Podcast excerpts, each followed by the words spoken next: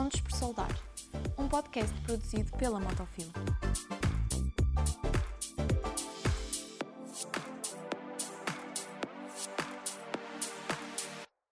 Olá a todos, bem-vindos ao segundo painel promovido pela Motofil. Um, neste segundo painel vamos falar sobre o PRR, o Plano de Resiliência e Recuperação. Para nos ajudar neste desafio, temos connosco o engenheiro Sérgio Rival, que é o CEO da Motofil. O engenheiro Sérgio uh, esteve durante 24 anos a trabalhar na Teca Portugal, onde desempenhou cargos como gestor de produção, diretor fabril, diretor industrial e membro da direção. Também tem uma participação muito ativa no associativismo empresarial, sendo atualmente vice-presidente da AIDA. Temos também o engenheiro uh, Luís Miramaral, foi ministro do Trabalho e da Segurança Social e posteriormente ministro da Indústria e Energia. Também passou pela Universidade Nova pelo Instituto Técnico de Lisboa, onde foi professor. Atualmente é chairman da Busy Angels SA e presidente dos Conselhos da Indústria e Energia da CIP. E depois temos aqui connosco também o Dr. António Saraiva, eh, desde 2010 presidente da CIP, Confederação Empresarial de Portugal, associação que representa mais de 150 mil empresas. Também é presidente do Conselho de Administração da Tagus Park, administrador da Compt SA, leciona também Corporate Diplomacy no Instituto Superior de Ciências Sociais e Políticas. E o que é que nós vamos falar neste segundo painel da Motofilm? Vamos abordar o potencial impacto o PRR terá no mercado, quais as oportunidades estratégicas que estarão disponíveis para os gestores e também um bocadinho do contexto da razão de ser do, do plano. E pegando nesta última parte, uh, passo a palavra ao, engenheiro uh, Sérgio Rival, que talvez nos possa dar aqui uma luz sobre uh, para que é que serve o, o PRR e como é que surge. Antes de mais, muito bom dia a todos e permita-me que me regozijo por estar aqui neste painel com duas pessoas que sempre foram uma referência e que são uma referência na indústria, na, na, nas empresas, nas economia, na economia e, portanto, é para mim um enorme, uma enorme honra estar aqui com estas duas uh, pessoas muito, muito, muito conhecidas e com um trabalho longo sobre toda a economia empresarial em Portugal. Portanto, fica, fica primeiro essa nota. A segunda nota, e tendo em atenção que temos aqui muitos alunos também uh, aqui, aqui presentes, é bom que nós possamos primeiro uh, enquadrar um bocado isto do PRR, não é? Portanto, aqui nós teríamos que ir a 2017, quando se começa a trabalhar no, no, plano estratégico de 2030, que é mais global do que propriamente este plano de recuperação e resiliência, que vamos aqui focar um bocadinho mais.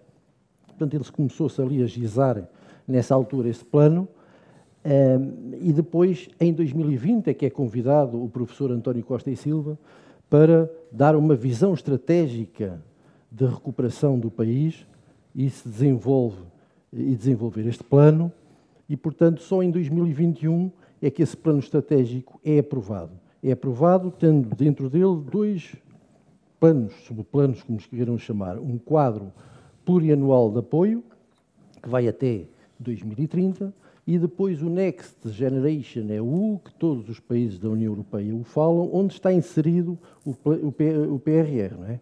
Portanto, esta é a estrutura que foi montada.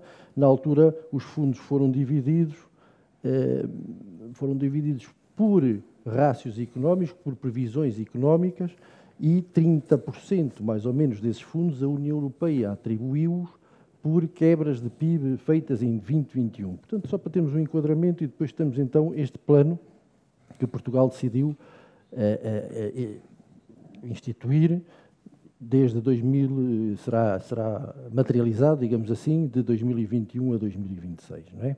Agora, indo propriamente ao plano, o plano, como vocês sabem, está dividido em duas partes: a resiliência, a transição climática e a transição verde. Agora, analisando um bocadinho mais as verbas que estão disponíveis, na sua totalidade, 14,9 mil milhões é quanto está disponível, mais 2,7 mil milhões de empréstimos que podem vir agregados ao PRR, mas de facto agora nós temos de analisar aquilo que, que, que, se está a passar, não é? Porque dos lados das empresas, logicamente que as empresas privadas gostariam de ver muito mais disponibilidade deste PRR aplicado na economia do que propriamente no investimento público. Aquilo que nós vemos quando vamos à parte da resiliência e temos lá o Serviço Nacional de Saúde, vemos que vamos aplicar 8,5% de todo o montante do PRR no Sistema Nacional de Saúde. Quando vamos à transição eh, climática, na mobilidade sustentável, vemos que temos lá 6,3% de todo o montante que vai ser ali aplicado. Ora, os principais projetos, quase a totalidade disto, é o metro do Porto e o metro de Lisboa. Portanto, quando se fala teoricamente que 11 mil milhões serão aplicados no investimento público e 5 mil milhões na, na, na, na economia privada, eh, na realidade, temo eu, sou um tipo geralmente otimista, mas temo eu que no final tenhamos 10 a 15% apenas disponível para a economia real das empresas. Logicamente que eh, eh, há bem pouco tempo dizia um, ministro, ou melhor, uma ministra que foi reconduzida neste, neste governo, que as empresas privadas também não se podem chorar muito, porque muito investimento público vai ser feito, vai ser feito depois por empresas privadas.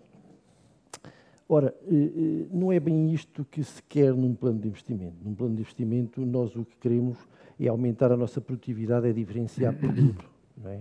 Nós queremos é apostar nas empresas transformadoras. Um país tem de ter uma visão forte sobre as empresas transformadoras, porque é aqui que a coisa começa. Quando nós analisamos o, o, o, a nossa produtividade através da fórmula que é utilizada pelo Instituto Nacional de Estatística para calcular a produtividade do, do país, vemos que no numerador está aquilo que nós, o valor daquilo que nós produzimos.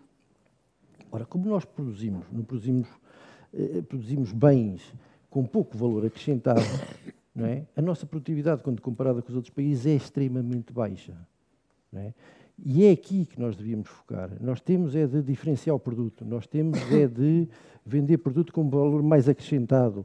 Nós temos é que as nossas empresas vão buscar mais margens e com essas margens apliquem em investigação e desenvolvimento, depois podemos falar sobre isso, também têm essa responsabilidade, e ajudem a quebrar este tabu. As empresas em Portugal querem que o salário mínimo nacional seja muito mais alto.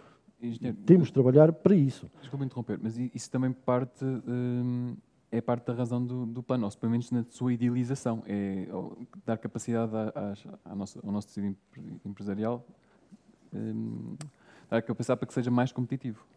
Claro que sim, e há oportunidades, e vamos falar disso, e há oportunidades que nós temos de ir atrás delas. Estamos ainda a analisar a globalidade do projeto. A globalidade do projeto, reparem, nós vamos eh, eh, e devemos fazer algumas comparações, nomeadamente com a Espanha, que é o nosso país vizinho. Nós vamos aplicar este PRR em seis anos, eles vão aplicar em quatro.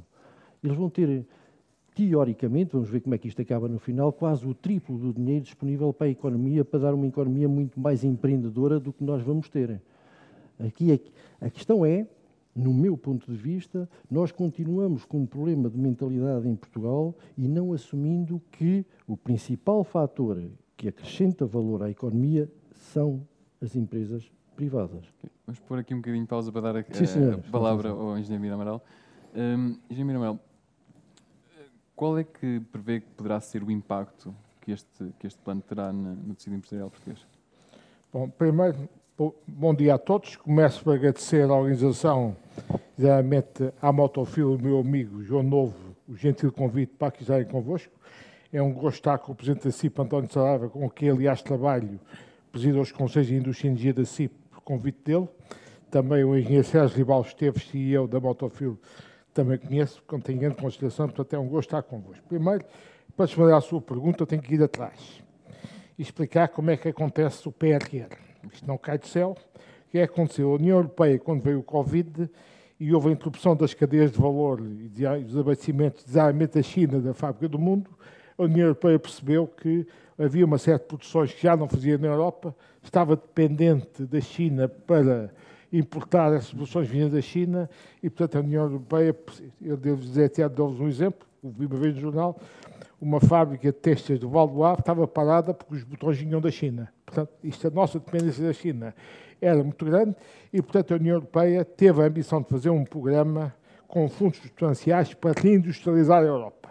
No fundo, este contexto, o plano de cooperação e resiliência, é bom dizer isto, porque já, as pessoas já esqueceram disto. O plano de cooperação, o contexto do plano de cooperação e resiliência era para reindustrializar a Europa. E, portanto, fez uma coisa com uma dimensão que a União Europeia nunca tinha feito, que é a União Europeia emitir dívida conjunta.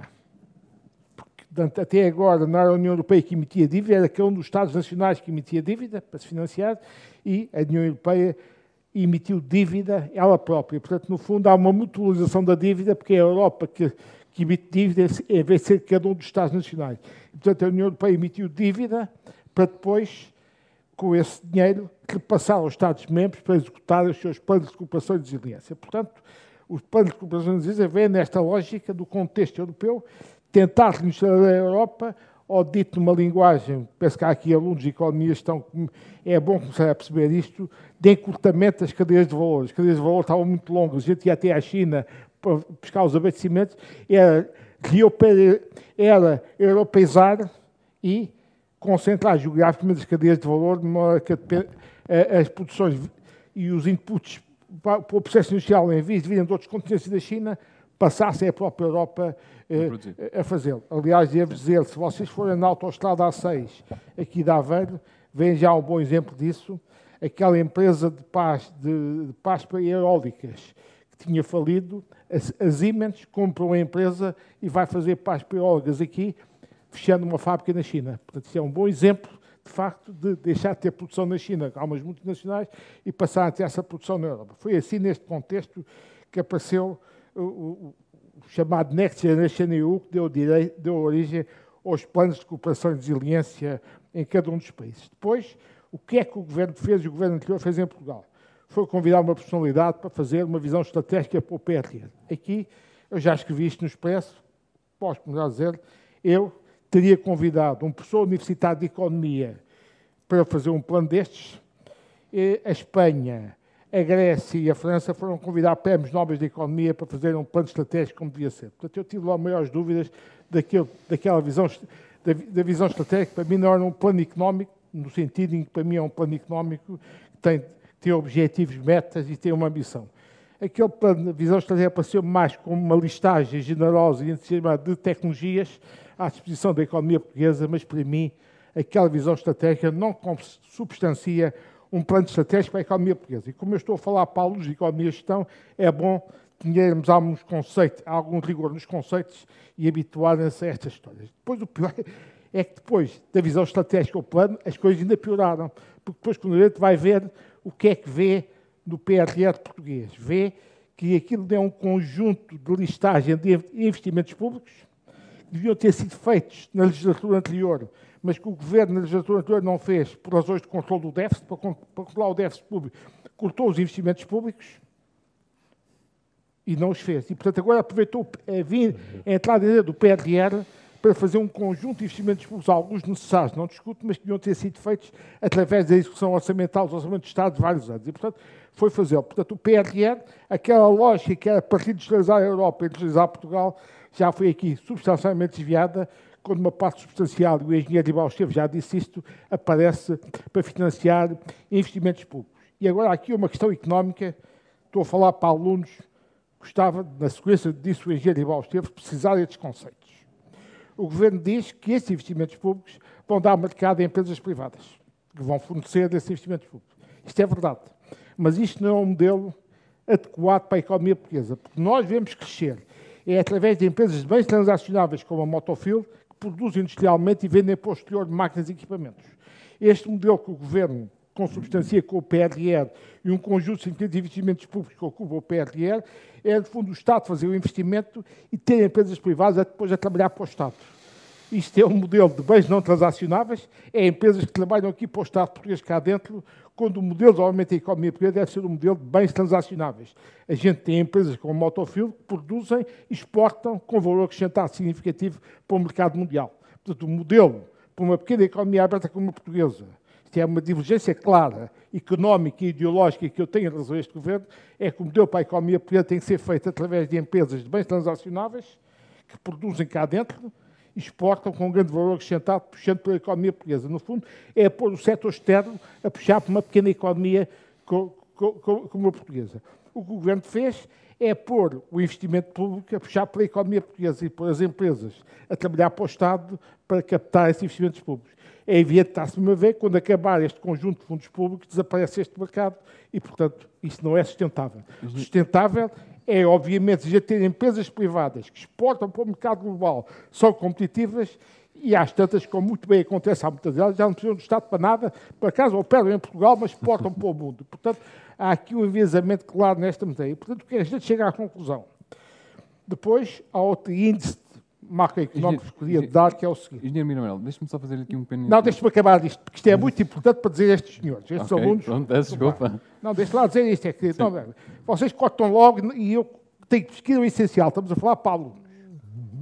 As projeções macroeconómicas do nosso país. O que é que dizem que o PIB está a acontecer?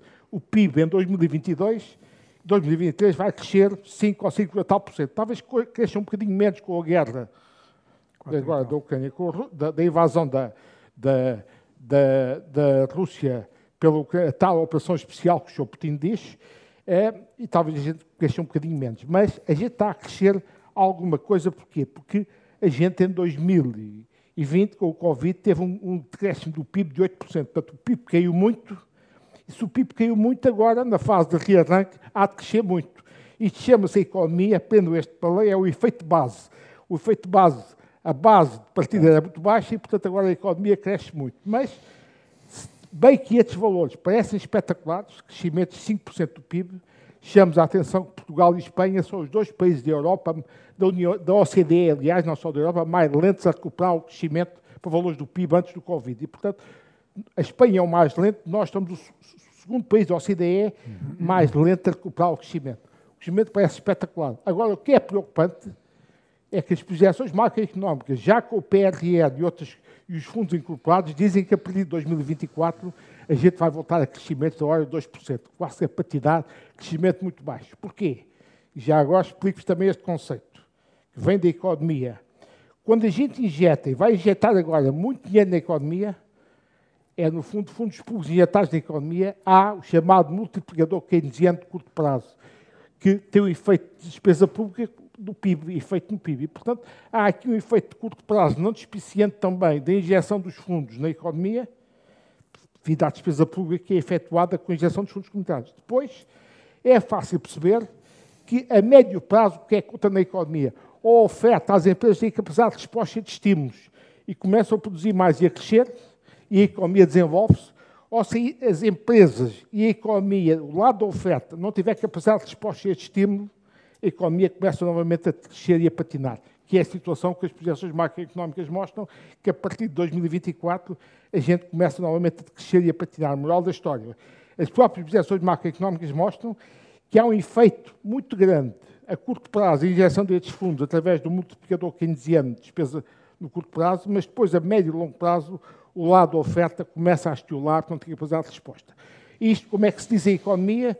Diz que a economia precisa de reformas estruturais para aumentarem o PIB potencial, a capacidade de crescimento da economia portuguesa. E nessa matéria, o que vos devia dizer é que este, um governo com esta orientação foge de reformas estruturais e de aumentos da produtividade do lado da oferta como o diabo da cruz. E, portanto, para terminar esta primeira intervenção, chamar-vos a atenção que a injeção maciça de fundos comunitários na economia portuguesa tem efeitos de curto prazo, vai ter efeitos benéficos em termos de capacidade de investigação, desenvolvimento e trabalho para as universidades e em, em termos de ajudar as empresas no ID, mas em termos macroeconómicos, se não houver chamadas reformas estruturais que aumentam o PIB potencial e a produtividade da economia portuguesa, tudo isto começa depois a decrescer e a patinar. E, portanto, efeitos muito positivos no curto prazo, mas depois, se não houver reformas estruturais e mudanças, que aliás um centro comunicado da CIP também já apontava para isso, de facto a economia portuguesa depois começa novamente o PIB a patinar e não temos o pleno aproveitamento a médio e longo prazo destes fundos. Porquê? Acabo com isto, é aquele modelo que eu vos expliquei há pouco. É que se estes fundos forem servirem para injetar e para ajudar empresas de bens transacionáveis a crescer dos mercados externos, a gente, como, como somos uma pequena economia no mercado externo, a gente, se crescer no mercado externo, está sempre a crescer. Se estes fundos forem feitos como estão a ser feitos muito para investimento público, é, no fundo, ter um investimento público dependente dos fundos comunitários e as empresas terem algum motor de crescimento pelo, pelo investimento público. Mas, depois, este motor de crescimento não é sustentável. Portanto, há óbvias oportunidades no curto prazo. Os jovens que estejam ligados às universidades, que fiquem nas universidades ou que vão para as empresas, têm aqui uma oportunidade em boas empresas com o dinheiro que vem, mas em termos globais para a economia portuguesa, numa perspectiva de médio e longo prazo, vai haver aqui algumas dificuldades. E não seria tão otimista. Obrigado, engenheiro. Uh. António Saraiva, a sua visão privilegiada sobre os empresários portugueses, acha ou tem algum, alguma sensação que os empresários partilham da, da opinião do, do, engenheiro Luís Mira Amaral, no sentido em que há um desajuste do PRR para aquilo que a economia precisa? Obrigado, André. Eh, bom dia a todos. Hum, é um gosto igualmente estar aqui eh, com o Sérgio eh, Ribal Esteves, com o Luís Mira Amaral, dois bons amigos. Obrigado à organização e concretamente à Motofil, ao amigo João Novo. É sempre agradável esta partilha de eh, ideias, informação, conhecimento. E eh, não vou repetir, eh, já vou à pergunta, André, não vou repetir aquilo que está dito, mas enfatizar aquilo que o Angelo Luís Miramaral dizia.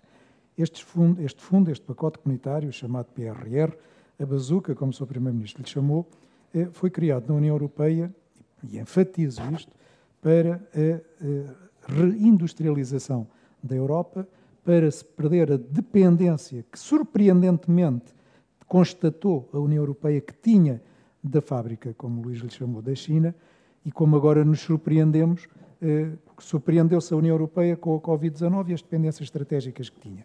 Volta a surpreender-se agora a União Europeia com a questão da energia e as enormes dependências que tem. É tempo da União Europeia e dos seus dirigentes acordarem para não terem estas surpresas, surpresa em surpresa, e todos nós, cidadãos, empresas, em geral, termos melhores perspectivas e eh, o almejado crescimento que o Luís Mira Amaral aqui falava. Sim, eh, a percepção dos empresários é esta que o Angelo Luís Mira Amaral aqui eh, sintetizou em, de uma forma até um pouco mais eh, elaborada em termos da linguagem técnico-económica, na, linguagem eh, economês, como eu costumo dizer, mas sim, a percepção é esta e por uma razão simples.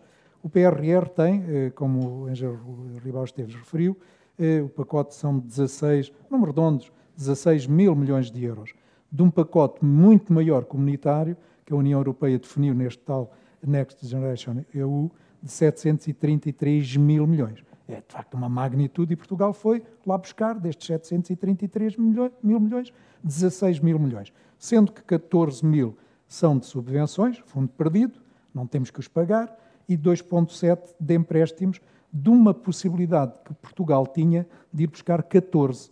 Mesmo em ter empréstimos, Portugal, naquilo que lhe foi atribuído, poderia ter ido buscar 14 mil milhões de euros.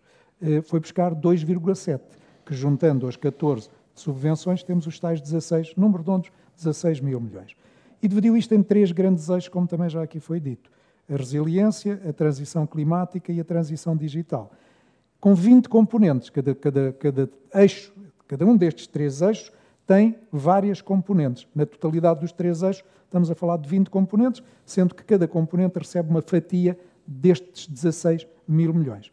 E à resiliência foram atribuídos, número redondos, 12 mil milhões, à transição climática, 3 eh, mil milhões e à transição digital, 2,5. É esta a distribuição, depois com valores nos tais componentes, componente a componente. Mas estes fundos, e é isto que importa registrar, estes fundos visam, enfatizando de novo aquilo que o Angelo Luís Mira Amaral disse, a transformação da estrutura industrial da União Europeia e, por inerência, da estrutura empresarial, produtiva, industrial de Portugal. Coisa que, nos últimos anos, temos vindo a abandonar e, por isso, há 20 anos que não crescemos. E vamos assistindo, e os nossos dirigentes político-partidários eh, terão também de olhos fechados e por isso se vão surpreendendo com estas realidades, que eh, somos ultrapassados. Quando nos comparamos hoje nos 27 Estados-membros da União Europeia, vamos ano após ano sendo ultrapassados por todos os outros países que estavam há pouco tempo atrás atrás de nós. Este ano, 2021, voltámos a ser ultrapassados por dois países, a Polónia e a Hungria, e estamos a uma décima apenas da Roménia.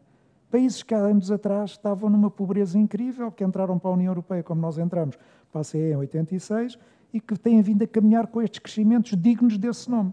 Portugal há 20 anos que não cresce. Isto não pode ser uma. Nós estamos condenados a isto, não estamos condenados a esta anemia de crescimento. Não podemos crescer a 1,5, 2, 2 pontos percentuais, temos que crescer 4, 5, como já crescemos no passado. Precisamos é de grandes choques eh, eh, e isso depois tem, tem gerado esses crescimentos eh, que de outro modo não ocorrem. Mas nós não podemos manter-nos comodamente instalados neste anémico crescimento, porque se o mantivermos, não resolveremos os problemas estruturais que o país tem. Estas questões conjunturais da uh, crise pandémica, das dívidas soberanas primeiro lá atrás, agora da guerra, são questões de conjuntura, são questões conjunturais, mas o problema, a raiz do problema está nos nossos problemas estruturais. E daí as reformas que têm que ser feitas. E este montante, que já foi aqui escalpelizado das suas dimensões, tem que servir forçosamente para alterar o modelo de desenvolvimento da economia portuguesa, a especialização da nossa economia. Portugal não pode ser um país de mão de obra reconhecido internacionalmente por mão de obra barata, pouco inovador, sem valor acrescentado.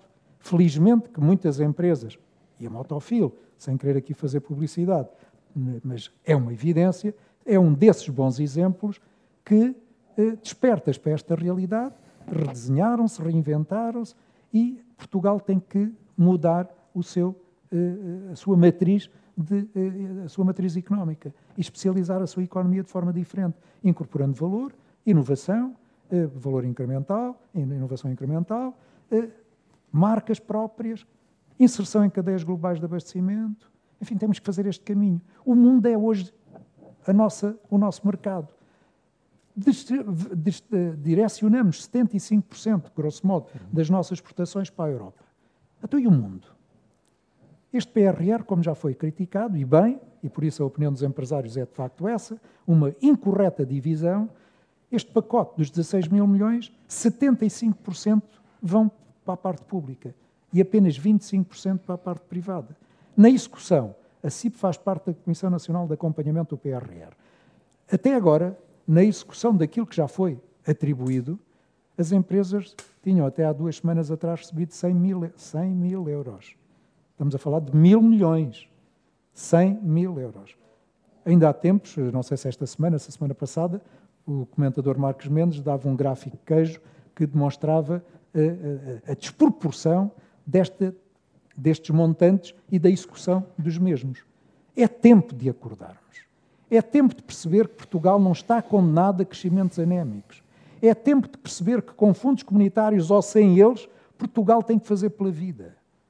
E fazer pela vida é mudar a nossa estratégia, é olharmos para o mundo, é inserirmos em novos mercados, Vejam os potenciais mercados, Estados Unidos, Ásia, enfim, só para dar dois exemplos, há outros, obviamente. Bastaria crescermos 0,01% na cota de mercado desses mercados e nós tínhamos logo uma cota de exportação enorme. Por que é que não o fazemos? O que é que falta? Falta uma envolvente empresarial, uma envolvente económica que seja amiga das empresas.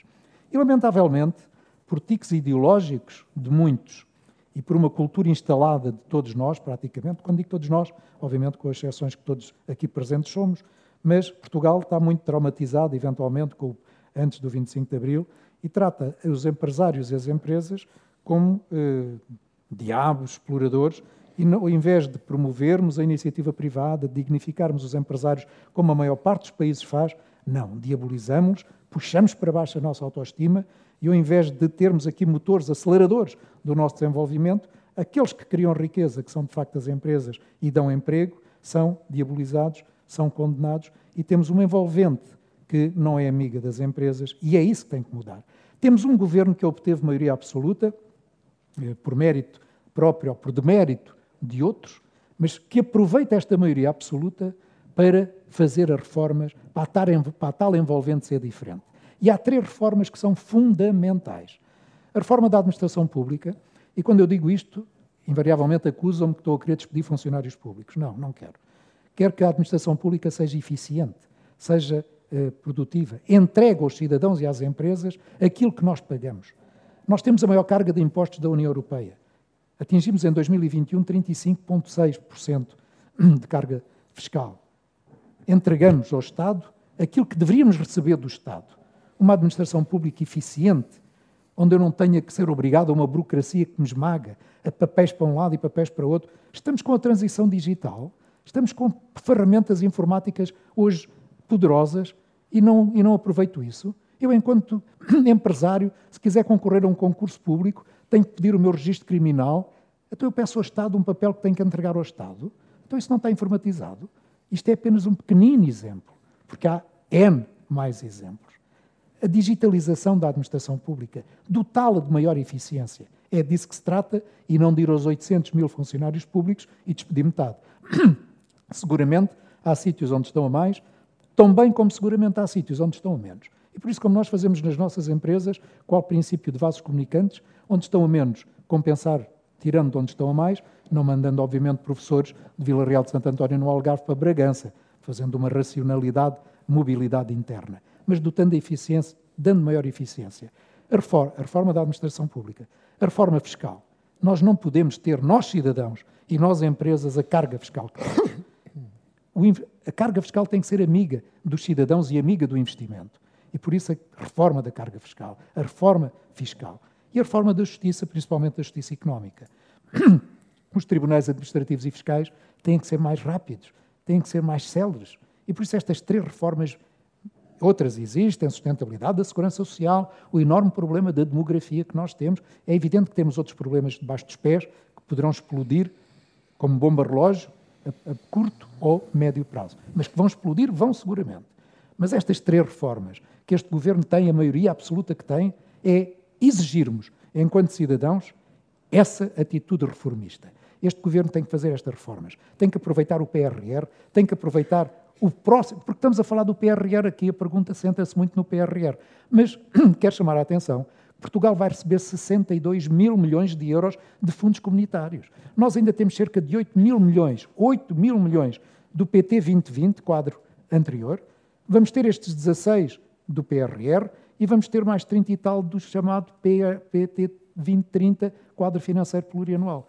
Portugal até agora teve 3 mil milhões ano disponíveis para utilizar de fundos comunitários. Vai passar a ter com estes fundos sete. Vai duplicar a possibilidade de utilizar sete e não três. Até agora tivemos muita dificuldade em, em utilizar três. Teremos imensas dificuldades em saber utilizar sete. Mas não é menos verdade que as empresas, quando o governo agora as desafiou para mostrarem, para demonstrarem a sua capacidade, candidataram 147 agendas, chamadas agendas mobilizadoras, das quais o governo, numa seleção admito que rigorosa que fez, uh, elegeu 64. Uh, há aí uma vontade. Só que as empresas, com a tal envolvente, a burocracia que as esmaga, uma fiscalidade que não é amiga, uma, enfim, toda esta envolvente que vos caracterizei, as empresas, apesar da sua resiliência, apesar da sua determinação, precisam de um ambiente diferente, precisam que os problemas estruturais sejam transformados e nós, empresários, nós, empresas, faremos o resto continuaremos a criar riqueza, continuaremos a criar emprego. Hoje, uma das grandes limitações que Portugal tem é a falta de mão de obra.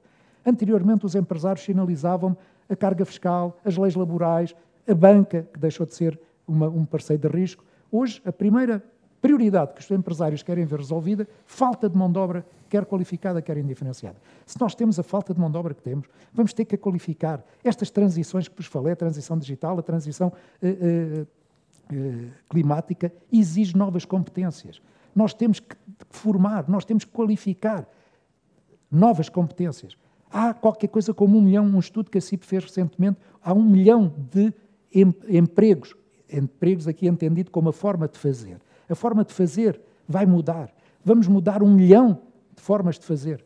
Vão desaparecer um milhão de postos de trabalho nesta terminologia de, de fazer desta forma. Mas também vamos criar se fizermos aquilo que tem que ser feito, um milhão de novos empregos.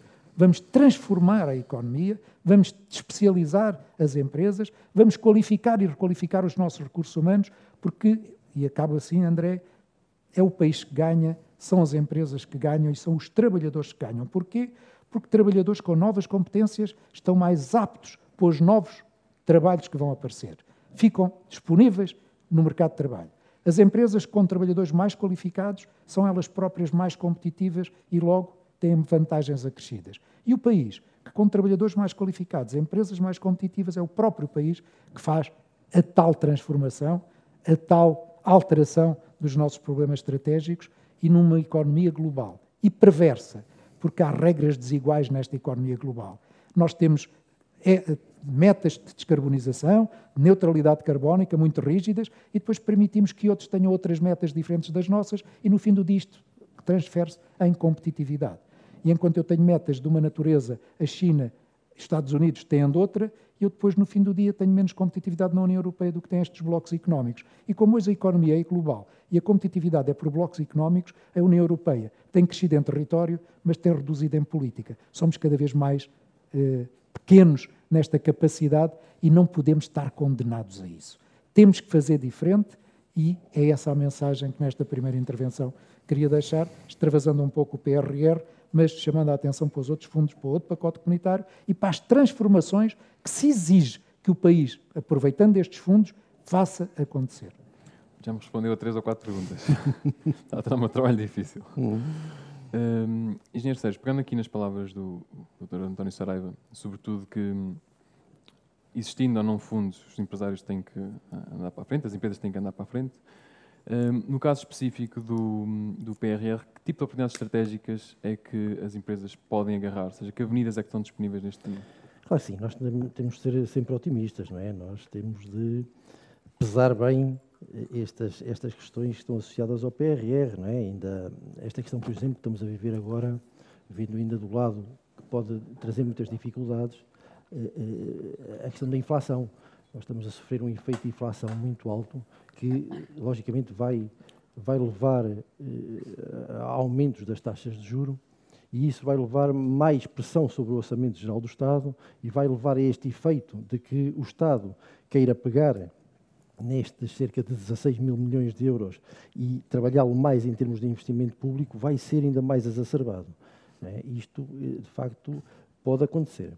De, Deixe-me pegar também só um bocadinho naquilo que dizia o António há, há pouco sobre a questão de, de, do plano plurianual e da visão que também temos para o país. E, como estamos a falar para muitos estudantes, eu, eu acho que vocês deviam ler um livro de 1994. Era então ministro da Indústria, o engenheiro Mira Amaral, e é feito um livro com o Michael Porter, que é um, um livro que eu acho que é completamente atual, parece que foi feito ontem. E ele valoriza, nós somos só apenas 10 milhões de pessoas, não é?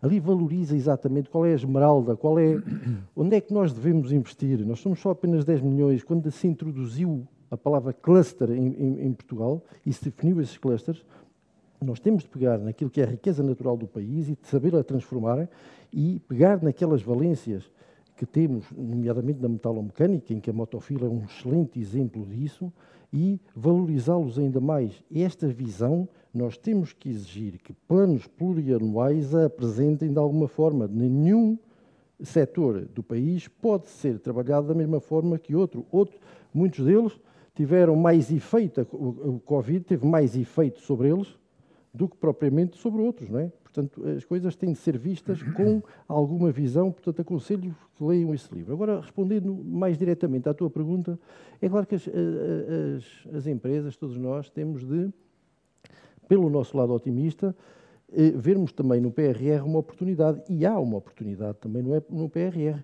O engenheiro Amaral falava um bocado na investigação e desenvolvimento, se nós vemos aquelas componentes todas, há ali muito para que nós e há ali muito dinheiro disponível, um, um 75 não reembolsável, 75%, 25 reembolsável, reembolsável com anos, com vários anos de carência, só depois semestralmente. Portanto, há ali a oportunidade de investimento direto. Há também a responsabilidade das empresas privadas de olharem para o mais D de outra maneira.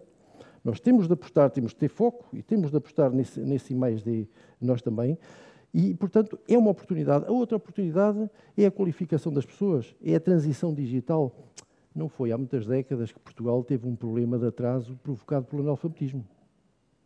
Ora, hoje em dia o analfabetismo é digital.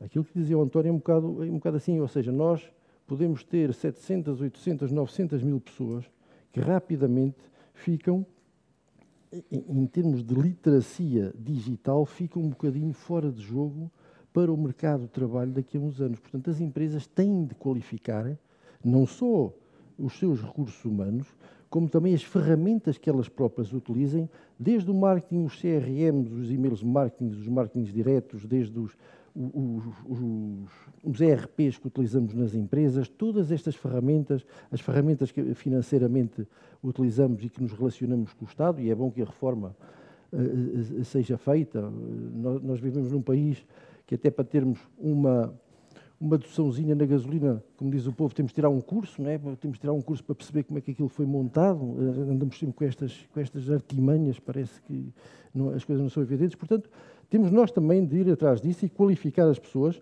e apostarmos também nesta transição digital. É muito importante, é muito importante que as empresas olhem para as questões de investigação e desenvolvimento, para as questões das qualificações das pessoas e dos seus processos e para a questão da, transi da transição digital, de forma também a conseguirem usufruir, que também tem, pontos, eh, também tem que ter pontos positivos este PRR, tentarem usufruir da melhor forma para ela. Lá está. Esperemos que nós, que isto venha a beneficiar mais e mais a, a, a indústria transformadora, porque é esta, é esta, como se dizia há pouco, que tem de exportar não só para a Europa, para o resto do mundo, e é com valor acrescentado que isto se faz, e é com mais riqueza que isto se faz, e assim vamos ter efeitos sobre a investigação e desenvolvimento, sobre o investimento que pomos na investigação e desenvolvimento e sobre até a questão que eu falava há bocado do salário, do salário mínimo nacional. Engenheiro Miramel, partilha da opinião do, do engenheiro Sérgio, ou seja, o que é que os empresários podem fazer para, tendo as ferramentas que podem ser desajustadas, têm ao seu dispor, o que é que eles podem fazer para qualificar as pessoas? São estas as principais avenidas estratégicas ao dispor deles neste momento? Bom, eu gostava de chamar a atenção, na sequência, aliás, que também já foi dito, que nós não temos só o PRR. O PRR é um programa que está concentrado até 2026, dos tais cerca de 16 mil milhões de euros de, de subsídios e terá, e acho que o Governo até vai aumentar uma parte de, de empréstimos à União Europeia, até por uma razão. Foi falado aqui as agendas mobilizadoras, que à altura apareceram com 14,9 mil milhões de euros de propostas para um orçamento que era 900 milhões. O Governo já cortou-se 150%, vai cortar mais, mas obviamente que se houver projetos bons, a meu ver, o Governo pode ir buscar uma parte de, de empréstimos ainda do, do PRR para financiar estes projetos. Mas chamamos a atenção que a seguir ao PRR há também o PT 2030, que são, 30, são cerca de 34 eh, mil milhões de euros eh, e que vai estar até a 2027. Portanto, a gente tem o PRR com 2026, a seguir a este aparece o PT 2030. E o PT 2030, se tiver eh, a lógica que teve o PT 2020, até devo dizer que em termos relativos tem mais possibilidade para as empresas que o PRR, para as limitações que o PRR aqui já foi dito. E onde é que eu sinto que o PRR, a meu ver, desilude-me bastante? Por exemplo, nas ações de formação, eu acho que o PRR é demasiado burocrático, tem aqui nas alianças qualificações e competências, mas forem ver isto, são programas geridos burocraticamente pelo Instituto de Emprego e Formação Profissional. Portanto, aquilo resposta estratégica, a gente esperava que o PRR pudesse financiar as empresas nos seus planos de formação e de qualificação dos quadros, na, gestão, na chamada gestão estratégica de recursos humanos, o PRR não faz às empresas, o, o Instituto de Emprego e Função Profissional, que é um grande beneficiário do PRR em programas de qualificação e competências que têm uma lógica burocrática e que não satisfazem as necessidades das empresas. E, portanto, há aqui uma falha óbvia que, em princípio, até cá está a linha qualificação e competência, mas a maneira como isto foi desenhado é mais para a lógica do IFP do que para a lógica de de, das necessidades das empresas têm. Depois, não se esqueça também da capitalização e inovação empresarial, em que estavam as agências mobilizadoras. Essas, aquele concurso que foi feito pelos valores que estão em causa e pelo orçamento que havia, está-se a ver que não vai haver outro concurso daquele tipo. Portanto, para o PRR, aquele concurso existiu, os que conseguiram entrar ou candidatar-se, que vão ter aprovação, ótimo. Mas esqueçam, não vai haver outro concurso desta dimensão em termos de agências mobilizadoras. E este concurso e estas empresas têm, um, têm, têm interesse no sentido em que, permite às empresas simultaneamente ter uma fase de investigação de desenvolvimento tecnológico, ter investimento produtivo e ter internacionalização. Portanto, essas agências mobilizadoras são interessantes no sentido em que juntam empresas, grupos de empresas, universidades, instituições de investigação, tudo numa lógica de um setor ou de uma fileira da economia e desenhar um projeto conjunto com ambição. E, portanto, nesse aspecto tem interesse. Mas aqueles que entraram, entraram, não vai haver outro, não há dinheiro para mais. Depois há a velha questão que as empresas portuguesas têm. Nós temos uma estrutura empresarial excessivamente atomizada e pulverizada com empresas de muito pequena dimensão. E quando a gente diz que uma empresa precisa aumentar a sua produtividade, precisa de fazer coisas de inovação empresarial. Está-se uma vez, se a empresa for de pequena dimensão, não tem escala nem dinheiro para fazer isto. E, portanto, era vital aqui a gente aumentar a escala e dimensão destas empresas. Logo, era fundamental haver movimentos de fusão e concentração empresarial. E, portanto, o, banco, o tal banco de fomento que já existe devia ter uma linha reforçada que estimular movimentos de fusão e concentração empresarial. Eu acho que está aqui o que está do Banco de Fomento nesta matéria e o Banco de Fomento foi apresentar isto ao Conselho Geral da CIP. O Sr. Presidente da CIP convidou-me para eu estar presente. Eu achei aquilo uma missão muito limitada, em termos de dinheiro ilimitado no tempo, para o Banco de Fomento fazer este estímulo às fusões e concentrações empresariais, que é altamente necessário. Depois, ainda no PRR, existe uma linha para a descarbonização da indústria. E aqui chamamos a atenção descarbonização da indústria nesse sentido é muito mais do que aumentar a eficiência energética, porque a eficiência energética é captar, no fundo, desperdício de energia ou transformar o processo para aumentar a eficiência.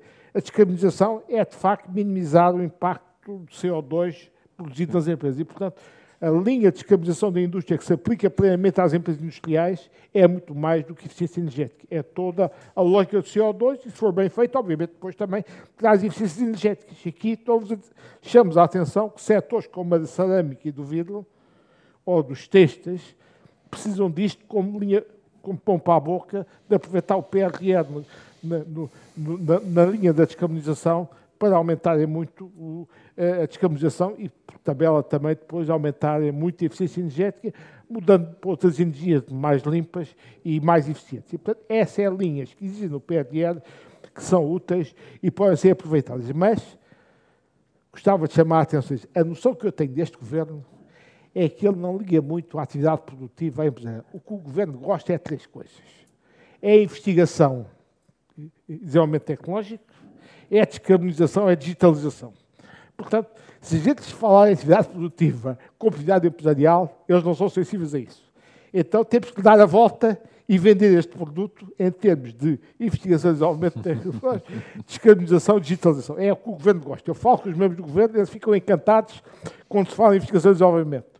É descarbonização ou em digitalização. Em falar atividade empresarial, atividade produtiva, competitividade, não é a música que eles gostam. Portanto, temos que vender o, o produto por estas linhas que existem, que, que existem no PER. E chamamos a atenção, também é uma medida que até é interessante, de digitalização, que é uma medida que é interessante, mas está muito limitada, que é para, para PMEs pequenas e processos de digitalização de PMEs. E aqui, como já foi aqui referido pelo Presidente e volta a afirmar, é preciso entendermos o que é que significa digitalização neste contexto, transformação digital. Isto não é comprar computadores ou fazer ligações à internet das empresas ou da administração pública. Se fizerem isto, estão a digitalizar o processo, precisava ser modificado. Portanto, e isto eu acho que é que vai se passar à administração pública. Vai receber muito barulhos para a digitalização. Eu não vejo nada transformação digital. Transformação digital é a reengenharia de processos. É pegar nas ferramentas digitais, computadores, internet e fazer uma reengenharia de processos, um dos processos mais lindos, mais simples. É que a gente já fez na banca portuguesa, onde eu fui estou bancário. A gente na banca portuguesa, não sei se tem consciência, todos os workflows de crédito está tudo digitalizado, já não há um papel. Nas boas empresas portuguesas, esta transformação digital já foi feita. Portanto, nós temos competência, temos know-how, temos consultores que podiam ajudar o Estado a fazer isto. É um caso de não vai faltar dinheiro, nem falta competência em Portugal para pegar na administração pública e fazer uma transformação digital a sério. Transformação digital até não é comprar computadores e ligações à internet serviços públicos. Vai ser digitalizar a burocracia que existe. Então, para isso não é preciso digitalização. Transformação digital a sério é pegar nas ferramentas digitais para fazer a reengenharia de processos tornando-os mais lindos, mais simples, mais eficientes e mais baratos. É isto que vai. E neste contexto, o que é que vai acontecer? Pois há casos de, de serviços públicos que vão ter que ficar com pessoas a mais, como é óbvio, no processo de engenharia. Mas como há outros, como já diz o Presidente da CIPA, outros serviços públicos têm gente a menos, há que fazer mobilidade de uns para os outros, como já se faz, também já se faz nas empresas. O que me choca sempre é ouvir os serviços públicos dizer que têm a falta de pessoal. Quando a gente sabe que há uns que têm falta de pessoal e há outros que têm gente a mais. Portanto, havia que fazer reengenharia de processos com digitalização a sério e as pessoas que são liberadas nos sítios vão para outros são qualificadas, recicladas para trabalhar noutros sítios. Portanto, é tudo isto pode ser feito. Em todo caso, no PRR, as verbas para a digitalização das empresas é uma dimensão muito pequena, portanto não é relevante. Para a administração pública, sim, no PRR. Agora, onde eu espero que vai haver, como houve no PT 2020, há novas oportunidades às empresas, temos em termos de projetos de desenvolvimento tecnológico, em termos de qualificação, em termos de, de internacionalização, no PT 2030, se continuarem a lógica do 2020, já existiu no 2020, também vai existir no 2030. Portanto, termino chamando a atenção que a gente não tem só o PRR, o PRR tem as limitações que todos aqui já falámos eh, e chamámos a atenção, mas acho que o PT 2030 também vai ter algumas ferramentas que faltam, ao meu ver, ou que são insuficientes no PRR, eh, do PRR, e que o PT 2030 pode ter, eh, pode ter se continuar na lógica do PT 2020. Só terminava chamando a atenção de uma coisa. Presidente da CIP falou aqui bem a reforma fiscal. Mas eu, como estou a falar para alunos de economia, julgo eu, gostava de chamar a atenção do seguinte. Porquê é que tem que haver impostos? Para financiar a despesa pública. Não sei se perceberam isso. E eu, depois de fazer engenharia, também fiz economia e hoje especializei-me em ensinar economia aos alunos do técnico, engenheiros. Portanto, vou-vos dar a mesma música que digo aos engenheiros nos cursos que estou a dar do técnico. A gente precisa de impostos para financiar a despesa pública. Portanto, o que é que acontece? Os manuais de economia explicam quem cria os impostos é o agente que cria a despesa pública, porque a partir do momento que cria a despesa pública, precisa de impostos para a financiar. E se não for no, ano, no mesmo ano, o que é que o Estado faz? Emite dívida para financiar a despesa pública. Portanto, um Estado, quando emite dívida, significa não pagas hoje de impostos, mas vais pagar amanhã de impostos para pagar o serviço da dívida no futuro. Portanto, é isto que o Estado faz. Porque isto é muito bonito. Eu concordo inteiramente com o Presidente da CIP, reforma fiscal, mas a reforma fiscal só se consegue fazer neste país a sério se houver uma contenção e controle da despesa pública. Porque se a gente vai continuar a assistir à despesa pública a aumentar, não há reforma fiscal que exista, porque o Estado vai precisar sempre de mais dinheiro para financiar a despesa pública. E aqui entramos já num círculo vicioso. É quanto mais o Estado vai pescar dinheiro para financiar a despesa pública, mais abafa a economia, porque mais carrega as empresas e as pessoas com impostos. E a gente sabe dos manuais de economia, a chamada curva de Laffer, o que é que diz? É que a gente tem de um lado receita e do outro lado taxa de imposto. Aumenta a taxa de imposto, vai aumentando a receita, mas a partir de um certo ponto aumenta a taxa e receita já não aumenta. Porquê? Porque a economia está abafada, já não responde. Portanto, quanto mais impostos houver sobre empresas e pessoas, mais, menos capacidade tem a economia de responder naquele choque estrutural que fala Presidente assim, o lado da oferta, de responder às empresas com competitividade, os, os trabalhadores e os quadros com, com vontade de trabalhar, motivados para aumentar a produtividade e desenvolver o país. Se a gente continua neste modelo, mais despesa pública, isso significa mais impostos. Mais impostos é mais abafar a economia, menos capacidade de crescimento futuro. E, portanto, reforma fiscal sim, mas a reforma fiscal está ligada indissoluvelmente a um estrito controle da despesa pública. E o estrito controle da despesa pública implica digitalização com a engenharia de processos e, de facto, cortar a despesa pública que é supérflua e pôr o Estado a fazer aquilo que compete fazer e não andar metido em todas as fantasias. António Saraiva, um, construindo um pouco também em cima do que o engenheiro Amaral disse, como é que vê uh, que os empresários podem, dada a atual conjuntura, aproveitar uh, ou, utilizar os, os, os, fundos que estão disponíveis para eles para aumentarem a sua competitividade? E quero acrescentar aqui uma outra pergunta, se puder fazer o follow-up, que é porque é que isto falha? Ou seja, existe uma taxa de rejeição, pelo que eu percebi do que disse há bocado, quase 50% neste momento, porque isto é um desenho de, de quem faz uh, esta qualificação dos, dos, contratos, ou é mesmo da parte dos empresários que têm que desenvolver melhor a sua capacidade de candidatura? Duas perguntas que se encaixam uma na outra. Uh, o que os empresários têm que fazer é aquilo que fazem sempre, que é, uh, independentemente de terem fundos ou não terem fundos que os apoiem, se há eh, necessidade de investimento, se há novos mercados para conquistar, se há novos produtos ou serviços para desenvolver, fazem-no e se vier apoio, tanto melhor, mas se não vier apoio não podem ficar sem uhum. fazer esses projetos, porque a empresa é essa célula viva permanente de eh, concretização, realização, projetos, investimento. Eh, e isso é o ADN do empresário, por isso o que têm que fazer é o que já fazem, não é novo. É continuarem com esta determinação, com esta visão, eh, de enfim, tentar deter informação, porque hoje dominar a informação, ter a percepção do que está a acontecer, os fenómenos que podem ocorrer, os perigos, as ameaças, as oportunidades, por isso continuarem nessa senda de criação, de desenvolvimento e os fundos venham alavancar, vem ajudar à concretização mais suave, se quiser, desse, eh, desse investimento ou dessas estratégias de desenvolvimento. E é assim que os fundos devem ser considerados. Ajudam a mais facilmente ou a aliviar encargos financeiros ou a acelerar determinadas, determinados projetos. Por isso, fazer o que têm feito. É claro que estes fundos, como dissemos, todos aqui, visam um objetivo que é a reindustrialização da União Europeia, ou se quiser, a não, não ficarmos como estamos tão dependentes eh, de outras regiões. E por isso é com esse objetivo que os países devem dar orientações e afetar os fundos para estas estratégias empresariais que atingirão esse estado de não dependência, porque quando se diz que a União Europeia ou os, os Estados-membros são hoje dependentes de, outros, de outras regiões, é porque as empresas da Europa, as empresas desses Estados-membros, não, não fabricam, não produzem bens ou serviços que eh, possam suprir essas necessidades, temos que ir buscar a outro lado. Por isso, estes fundos vêm ajudar estrategicamente a perdermos as dependências estratégicas, preferencialmente, perder essas dependências. Agora, eh, porque é que falha?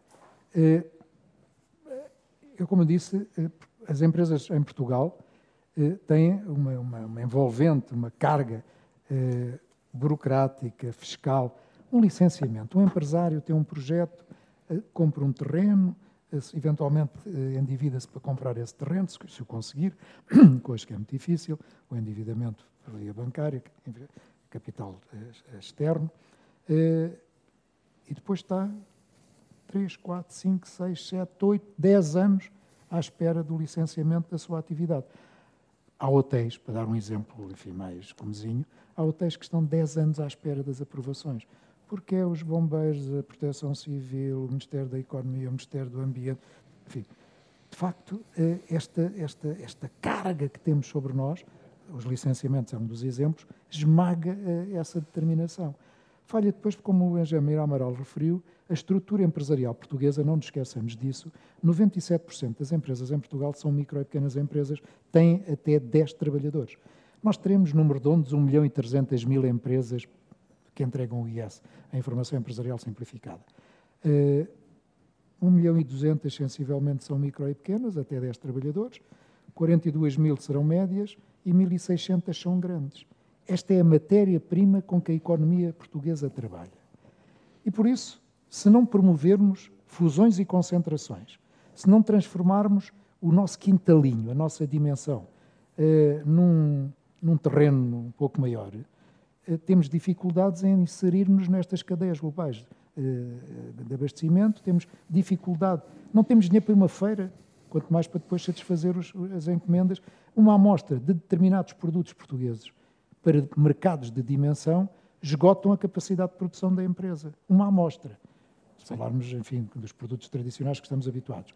As adegas esgotam a sua produção se tiverem que mandar uma amostra para os Estados Unidos, como muitas vezes se dá como exemplo. Mas é um exemplo de outros que existem. Por isso, a dimensão, promover fusões e concentrações, capitalizar as empresas, capitalizar e recapitalizar, porque estas estruturas empresariais, muitas delas, temos que o assumir também, temos que fazer minha culpa, nem tudo é culpa de terceiros. Eu, eu empresa, eu, empresário, tenho também as minhas culpas, tenho que as assumir e ultrapassá-las. O tecido empresarial português também, numa, numa, numa grande dimensão, está descapitalizado. Tinha acesso fácil a dinheiro, o dinheiro era fácil, era barato, e as empresas estão, muitas delas, alavancadas para aquilo que são hoje as suas receitas, e por isso a estrutura de capitais das empresas, eh, quando digo das empresas, algumas delas, lamentavelmente um número grande, eh, estão desajustados eh, à realidade. Hoje, com as dificuldades que a banca tem de ceder capital, porque, como eu dizia há pouco, numa conversa antes deste, deste nosso debate, a banca deixou de ser um parceiro de risco. O empresário é alguém que está eh, disponível a correr risco, a arriscar, a ousar, a criar, e deixou de ter na banca esse parceiro de risco, porque a banca tem hoje critérios eh, de supervisão, de regulação, muito apertados, em que a empresa deixou de ser o senhor João Novo e é uma célula que é verde, amarela ou vermelha. E por esta estrutura de capitais, com as honrosas exceções, a célula muitas vezes é amarela e não raras vezes vermelha. E não é a cara, não é o prestígio, não é a reputação do empresário, é a célula e o, e o algoritmo que gera a avaliação. Isto veio adulterar uh, regras de jogo e veio tornar estas estruturas de capitais deficitárias e pouco confiáveis uh, uh, à tal cedência de capital. E por isso há aqui todo um mundo de transformações que têm que ocorrer. E por isso é que o Banco de Fomento vinha, teoricamente, colmatar esta falha de mercado, mas que pela missão que lhe foi dada, pelo volume de capital que dispõe. Nós dizemos, ah, mas na Alemanha funciona. Pois, mas quando vamos à Alemanha e vemos o, o, o FKW, Samora na Matraiçoa, tem dimensão, tem uma missão diferente do que tem o Banco de Fomento em Portugal. E por isso tudo isto tem que ser repensado, refeito, para que a execução seja diferente para melhor do que aquela que tem sido. Mas a matéria-prima é esta, o que os empresários têm é esta determinação, é apesar destas dificuldades, mesmo assim, vamos crescendo nas exportações, vamos criando empresas e dando emprego, é não perdermos esta determinação, é realizar os projetos com apoio ou sem apoio dos fundos, porque eles têm que ser realizados, porque a estratégia das empresas visa esses objetivos, e termos uma envolvente diferente, um, um apoio diferente, apoio no sentido administrativo, burocrático, fiscal, que permeie, que incentive fusões e concentrações, que capitalize e recapitalize com, com processos, com eh, sistemas que hoje existem. Eh, enfim, uma transformação de tudo isto, porque, como eu dizia, não estamos condenados a crescimentos anémicos e não, é, não há uma bala de prata, não há uma solução única para transformar a economia portuguesa. Há que interagir entidades públicas, eh, políticas públicas e estratégias privadas, empresariais, que, de uma forma articulada, conjugada, alterem este nosso modelo de desenvolvimento, robusteçam o nosso tecido empresarial e, preferencialmente, com uma, um apoio eh, diferente de acesso a capital, que de facto o Banco de Fomento não dá, que a banca deixou de dar eh, nos seus apertados critérios. Há que encontrar aqui forma de alterar isto para que essa realidade aconteça. E chegamos ao final aqui de, de, do nosso painel. Última pergunta, e, e, para encerrar, depois irmos às perguntas e respostas. Um, 60 segundos, qual é que seria a recomendação uh, que dariam a um, a um, gestor que estivesse agora a sair da licenciatura e começar a, a, a sua carreira? Começava por si, Opa, em 60 segundos, muito rapidamente, é que sejamos mais irreverentes. Nós, como tínhamos dito, nós somos um país de, de muito, muito pacato. É? Nós, e daí estes, estes, estes crescimentos anémicos que temos, eh, que o António dizia muito bem, nas últimas décadas, e continuamos nisto. É? Nós temos de ser mais irreverentes. Esperemos que a próxima geração seja mais irreverente do que as últimas, porque temos de ser mais irreverentes em todos os aspectos. É?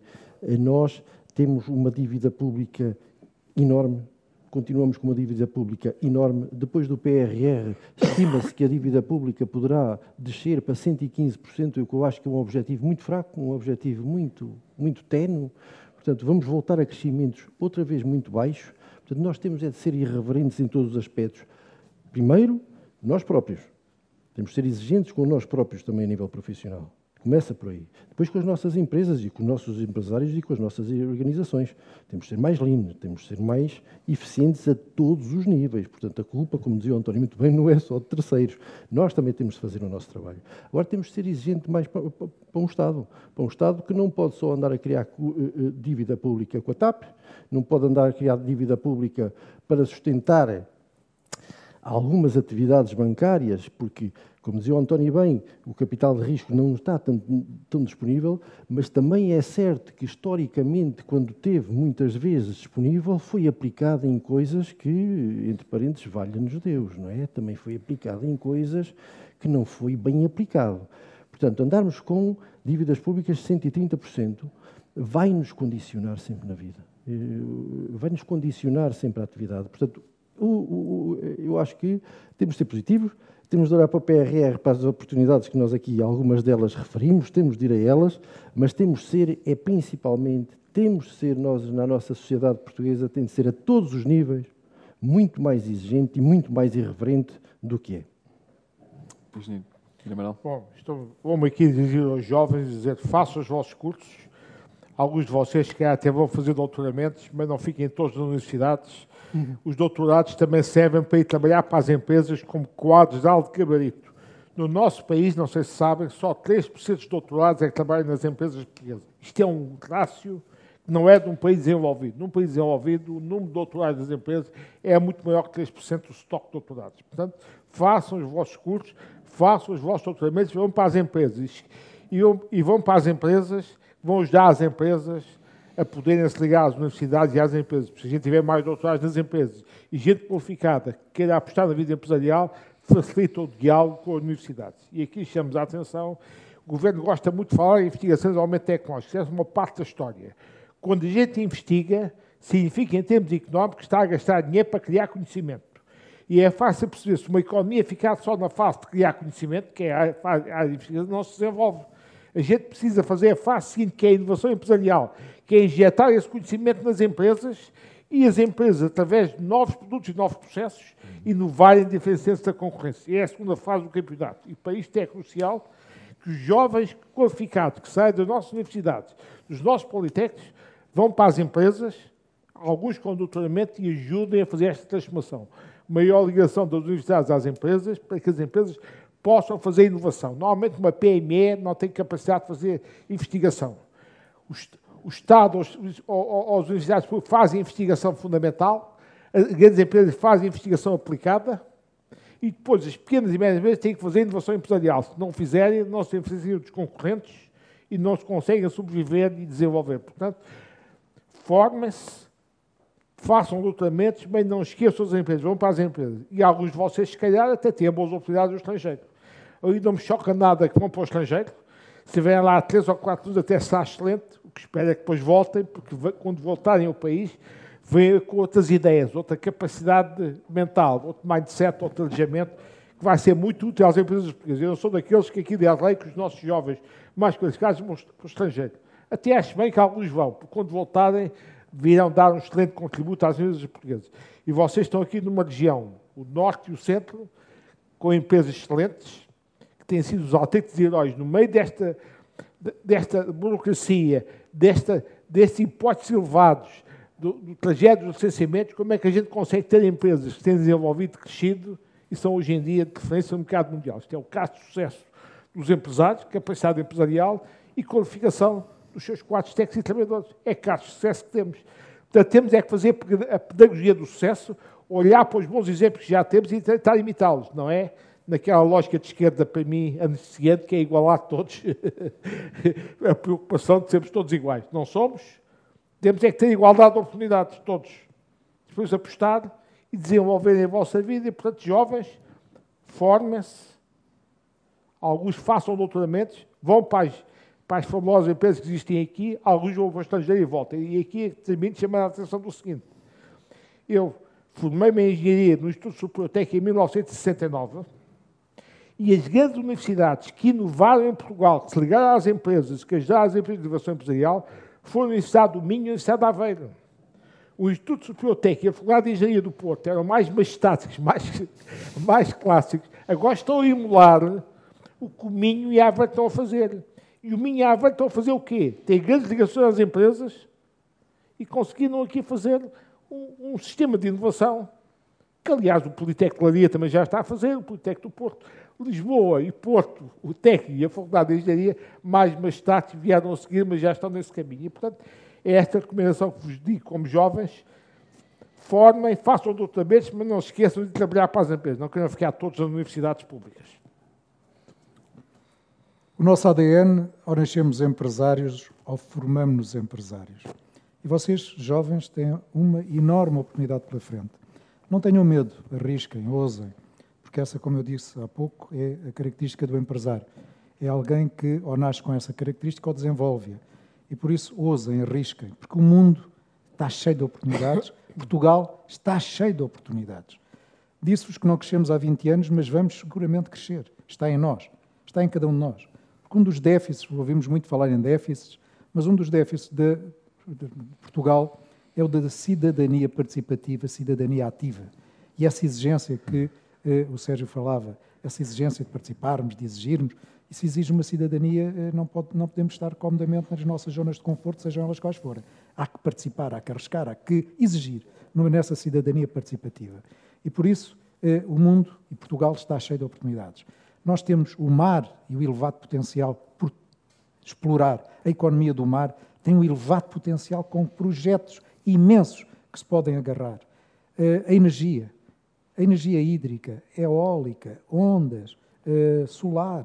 Há aí um campo enorme onde nós, Portugal, nestes, neste mundo de, de alterações climáticas, eh, podemos ter oportunidades excelentes. Agarrem-nas.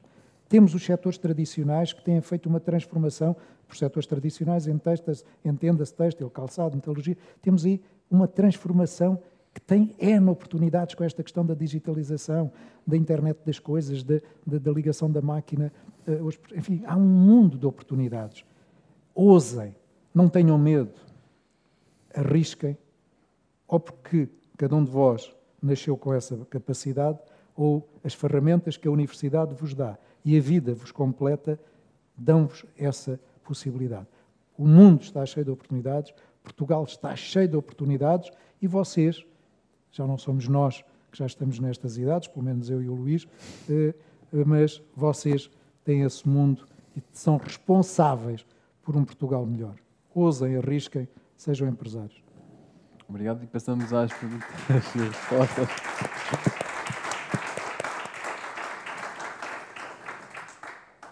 Passamos às perguntas e respostas. Vai ser curto porque estamos um bocado esticados de tempo. Não sei se alguém tem alguma. Sim, por favor. Só um momento que o... vai passar o microfone.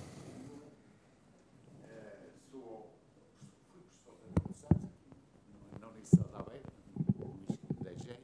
Agora dedico-me só à consultoria, como tenho desde 1988, porque houve alturas em que. Estamos a ouvir mal. Só para me reposicionar. Conheço. Quero felicitar a organização por escolher um painel tão, de pessoas tão ilustres e tão conhecedoras que é difícil juntar estas pessoas assim, não é? Quer dizer, começando por, por um engenheiro Sérgio Rival, representante de uma empresa que é do melhor que há cá em Aveiro em termos, em termos e em Portugal, no setor. O engenheiro Mira Amaral, que já conheço desde o tempo da AIDA, fui, fui eu que arranquei com a AIDA, constantemente, eh, na, na altura também dar aulas e como secretário-geral, embora com a presidência da, da doutora, já não me recordo. Elizabeth Rita. Helena Cerveira. Helena Cerveira. e também o, o, o engenheiro Saiba, quem eu não conheço, presidente da CIP, que nos representa há tantos anos. Penso que agora no governo tem que fazer, se me permite, uma forçazinha para aquele, aquele PRR tem que ser, tem que ser levar um ajuste. Eu não sei se é possível. A terminar, é, eu sei que é, não é fácil. O, o P2030 será efetivamente a nossa, o, o, que vai ser bom para as empresas portuguesas que, e que foi do P2020. Quer dizer, eu conheço muito bem, porque há muitos anos que ando nisto. e, e, e, realmente, e quando olho para o PRR, sei que, e tenho colaborado em alguns projetos a nível, por exemplo, de, das instituições de solidariedade, solidariedade social. E aí há, havia muito a fazer e é, e é uma, é uma atividade muito meritória. E outras, e noutras idades, e noutras, em outras entidades. A nível público, eu penso que é uma coisa que se, eh, começa-se com a digitalização e não se faz, como diz o engenheiro Amaral, a reorganização dos processos. As, as aplicações do Lean Management, portanto, que é importante, às vezes não se fala muito nas universidades nisso, só está-se a começar agora são essenciais. Primeiro, metes-te a casa, primeiro faça um VSM e depois vemos onde é que estão os pontos fracos, corrigimos isso e depois é que digitalizamos. Digitalizar o mal. Completamente de acordo, Sérgio. É, não vamos a nenhum lado. Mas não vejo ninguém a dizer isso. Quer dizer, digo eu, e diz o engenheiro, diz outros que trabalhamos na consultoria, mas mais ninguém diz. Quer dizer, isto é importante ser feito. E era importante que, nos alunos, aproveitando, eu já não sou cá aluno, deixei de dizer, professor, já, porque embora tenha estudado em Lisboa no ISEC, mas uh, tive aqui uh, uns tempos, já não sou cá uns cinco ou seis anos, de, de, uh, deixei de ser cá por. Uh, reformei para me dedicar à atividade de consultoria. E, e o, o, que, o que é certo, era bom que realmente. Essa é uma área que vocês têm que complementar. E não sei se está aqui algum colega meu. Uh, para, uh, para, como é que se chama, desenvolver. Pronto. Era só isso que eu queria dizer. Felicitar-vos. Obrigado pela vossa intervenção. Então, Foram Pronto. Uh, não sei se há mais alguma. Sim. Professor, uh, professor deixe-me só. Aquele, aquele rapaz levantou primeiro.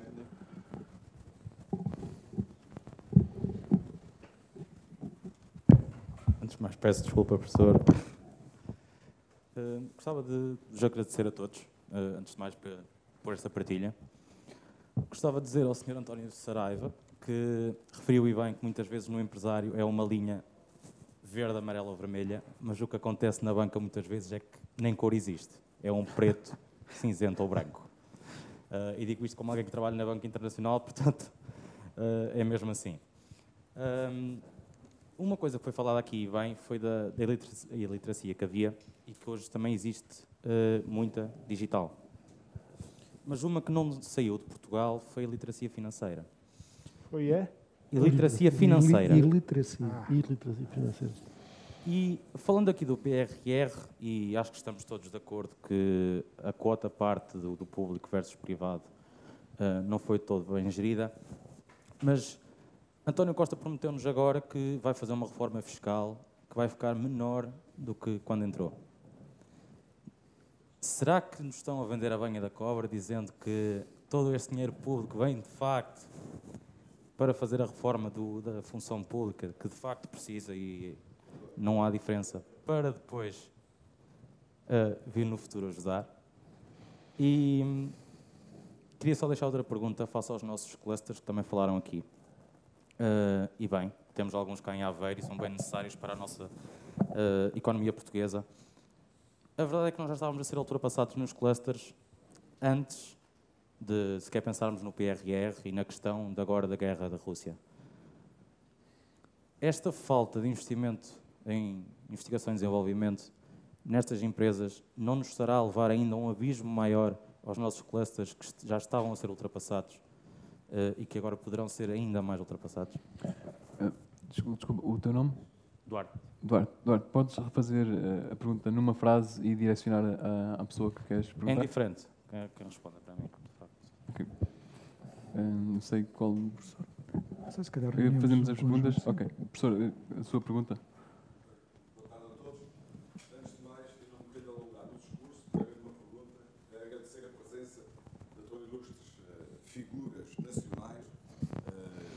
neste evento. E dizer que, de facto, aquilo que nós acabamos de escutar é de extrema importância total para os próximos tempos para Portugal. Uh, o engenheiro António, António Saraiva tocou ali num aspecto que é, a pergunta é direta para o engenheiro António Saraiva, que é uh, a questão da necessidade que nós temos de dar dimensão às nossas organizações empresariais. De facto, são 90 e muito por cento uh, micro ou pequenas empresas. A minha questão é, com a cultura que ainda persiste, o embigo é muito mais bonito que o embigo do vizinho, como é que nós vamos conseguir fazer que esses empresários, estes microempresários, se consigam unir entre si? Muito obrigado. Obrigado, professor. Hum, sei que quem quer começar, talvez. Posso começar eu, até porque a pergunta foi agora Exatamente. dirigida ao Sr. Professor Joaquim. Eh, eu respondo simplesmente a essa pergunta: como é que isso vai acontecer com o individualismo que nos caracteriza, dizendo-lhe uma frase que não é minha, é do Augusto Mateus e que eu repito muitas vezes. O homem, quando não muda por inteligência, muda por necessidade. E a necessidade já está instalada entre nós. Por isso, os empresários que tenham essa visão do seu quintalinho, do umbigo, como caracterizou, eh, como a necessidade já está instalada, vão muito rapidamente sentir essa necessidade e essa escala eh, vai ter que acontecer. Eh, é evidente que precisa aqui de aceleradores. Como eu disse, estímulos fiscais, o, o governo tem que, o Estado, independentemente do governo em exercício, tem que estimular essas práticas, tem que empurrar determinadas práticas, mas a necessidade já está instalada e isso vai decorrer, na minha opinião, espero não estar enganado, vai, vai, vai, vai correr porque, porque a necessidade aguça o engenho, a velha expressão portuguesa. Por isso isso vai seguramente, vai seguramente acontecer, não, não tenho dúvidas. Permita-me só dizer, complementar qualquer coisa eh, eh, sobre isto, que é, uh, uh, reparem, Portugal há bem poucos anos tinha mais associações industriais que tinha a Alemanha. É? Nós somos dos quintais, de facto, gostamos de, somos tipicamente de fazer alguns quintais, havia associações industriais eh, unicamente associadas a uma, a uma zona industrial. Portanto, aquela definição que o Duarte falava, a questão do, dos clusters, é essencial e há bons exemplos. Há muito bons exemplos em Portugal, quando foi introduzida, a partir de, de 1994, a questão dos clusters, há muitos clusters que, de facto, têm têm trabalhado e bastante bem. E é aí, nessas, nesses clusters, em algumas associações industriais, que essas empresas, microempresas, se juntam e assim ganham mais força, mas abrindo nós parte do nosso ego, pondo o nosso ego parte, para conseguir ter esse volume. Por exemplo, a indústria do vinho fez um, fez um bom trabalho, a indústria dos moldes fez um bom trabalho, a indústria do calçado fez um bom trabalho, não é? E nós também, hoje em dia, temos uma boa qualidade de vinho, temos boas marcas, ainda não conseguimos ter a dimensão para uma exportação forte, mas essa imagem foi, foi construída, o produto foi construído nos moldes. Temos, fomos muito capacitados, o cluster dos moldes é uma evidência em Portugal e tem trabalhado bastante bem. É? A questão da, própria dos sapatos, portanto, nós não temos dimensão, isto dizia o António, temos, temos de arranjar por necessidade. Portanto, temos de acabar com estas questões e os clusters e essas associações serem um bocadinho mais fortes e darmos estrutura e darmos eh, volume e capacidade às empresas de fazerem, de apresentarem, desenvolverem produtos e os, conseguirem internacionalizar. O que dizia o António há bocado é verdade, quer dizer, muitas empresas, estamos a falar de empresas às vezes que nem conseguem sequer comprar o bilhete para ir à feira, não é? Portanto, essas associações são essenciais para que nós possamos ter mais volume. Como eu dizia há bocado, nós somos 10 milhões de pessoas, portanto, não, não teria que ser tão difícil nós estarmos mais focados como estão os, partidos, os países nórdicos, que muitos deles têm tanta população como temos nós, e sermos mais focados e termos outra, outra dimensão e outros níveis de crescimento que ainda não os conseguimos alcançar. Não sei se o engenheiro Miramal quer partilhar uh, alguma resposta. Não, só, só dizer uma coisa que me aconteceu há, há quatro anos atrás, quando o governo lançou aquele programa Indústria 4.0 em que majoravam os sistemas de incentivos, a Associação Empresarial do Distrito de Santarém, NERSA, pediu-me para eu lá ir explicar aos empresários do distrito, às vezes do distrito, o modelo da indústria 4.0. E eu conheço a realidade, porque eu disse, bom, os senhores há muita que vão fazer que não é a indústria 4.0, vai ser a indústria 2.0, a indústria 3.0, mas como o chapéu que está à venda é a indústria 4.0, vamos fazer isto como do chapéu da indústria 4.0. Bom, e, e estava a falar, e uma, da, e uma pequena empresa, isto para confirmar, que o senhor Presidente disse, mas eu nem tenho dinheiro para fazer um site digital. Aquilo não tinha. Assim, com estas coisas, depois admira-se que a gente tem uma estrutura, uma estrutura chocantemente dual. Tem um conjunto enorme de micro, pequenas não tem a dimensão para o mínimo de digitalização, de inovação, de, de escala, não tem a escala para isto temos algumas boas empresas, e reparem, as, boas empresas, poucas, infelizmente, devemos ter muito mais, que já tem em Portugal, algumas com dimensão, começam hoje a pagar salários quase já muito razoáveis. Portanto, aquela opção do governo, que os salários são baixos, são baixos quando não há produtividade. Quando há produtividade e competitividade, a gente aproxima os salários europeus, como já é em caso português isso. Portanto, isto tem que ser resolvido. Temos que acabar com esta história do Portugal dos pequeninos. O que as políticas públicas têm que fazer não é andar obsessivamente a lacrimejar sobre o Portugal das PMEs. Tem que ter a ambição de pegar numa pequena tonala média e pegar numa média tonala grande. Isto é que as políticas públicas têm que fazer. Isso precisa ajudando a movimentos de fusão e concentração. Eu tenho consciência que há hoje empresários que estão cansados, estão desmotivados, não têm, não têm herdeiros, isso que era um benção, era uma benção, para ser uma empresa melhor, capaz, e tomar conta daquela. Mas foram ver o quadro fiscal dissuado de tudo isto. E os incentivos fiscais e financeiros que devia haver, que o PNR tinha para fazer isto. Está longe de satisfazer e funcionar. E, portanto, nós temos uma estrutura empresarial excessivamente, cada vez mais dualizada, com umas muito pequenas dimensão, vamos sempre com esta conversa da, do Portugal, do, do, apoio às PMEs, nem políticas públicas, não leva a lado nenhum. A ambição da política pública tem que ser pegar na pequena, torná-la média, e da média torná-la grande. O que a gente vê, mesmo nos sistemas de incentivos, sempre que uma empresa de, aumenta a dimensão e cresce pelo seu sucesso, é penalizada, fica, fica pior em termos de sistemas. Portanto, está tudo a ver, o filme está tudo ao contrário. É isto, sempre, isto não custa dinheiro. Isto é uma questão de mentalidade. E termino com esta noção económica já agora para vocês. A história económica do mundo, mundo moda, mostra que há países que passam níveis de subdesenvolvimento para níveis de rendimento intermédio. Portugal é um caso desse. Portanto, Portugal conseguiu, com, eh, não sei se têm consciência, isto se calhar não se pode dizer, não é politicamente correto, os dois períodos em que Portugal mais cresceu foi o período da adesão à EFTA no antigo regime e depois o período de adesão à União Europeia nos governos em que eu tive a honra de fazer parte. Portanto, isto mostra pequena economia aberta, quando se abre a espaços exteriores, é que ela cresce, não é quando se fecha sobre si própria. E, portanto, Portugal tem que ter esta ambição de ver sempre para o exterior crescer e acabar com esta lógica do, uh, dos pequenos. E, portanto, chama a atenção este discurso da, do apoio possível à PME não, não leva a. O Ministério da Economia e as políticas públicas tem que ter a ambição de pegar nas pequenas, torná-las médias, médias, grandes e ter sistemas de incentivos fiscais e financeiros que ajudem a que isso seja feito. Infelizmente, a lógica de, do fisco é ao contrário. E dos incentivos. O tipo que é pequeno, se tem sucesso, cresce, está logo clamado, fica com menos incentivos. Portanto, isto é tudo o contrário. E o rendimento intermédio, o que é que mostra? É que nós já chegamos ao rendimento intermédio. E agora estamos a patinar. Isto é chamado, na gíria económica, nós estamos, é chamada a armadilha dos países de rendimento intermédio conseguem descolar e chegar a rendimento e depois não crescem. Sabem porquê? Agora já não é um problema de dinheiro, é um problema de infraestrutura cultural e de mentalidade e de enquadramento da sociedade.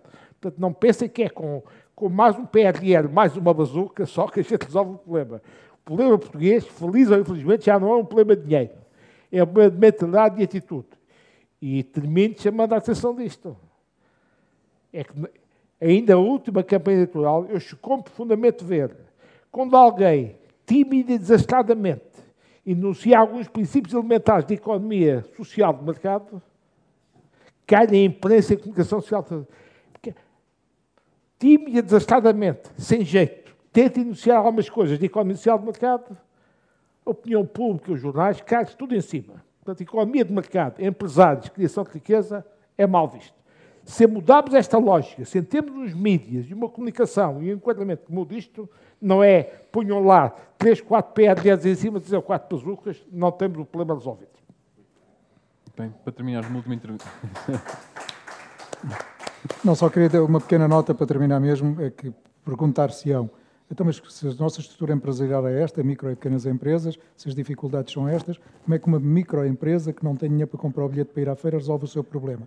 E aí permitam um registro de interesse, associando-se, integrando as associações. Esse é o papel das associações empresariais. É juntar os pequenos, ganhar dimensão, ganhar massa crítica para ir às feiras, para fazer missões empresariais. Esse é o papel, essa é a proposta de valor que as associações empresariais vos entregam e é através do associativismo que esta pequena dimensão tem possibilidade de se tornar maior. Muito obrigado. Dona Saraiva.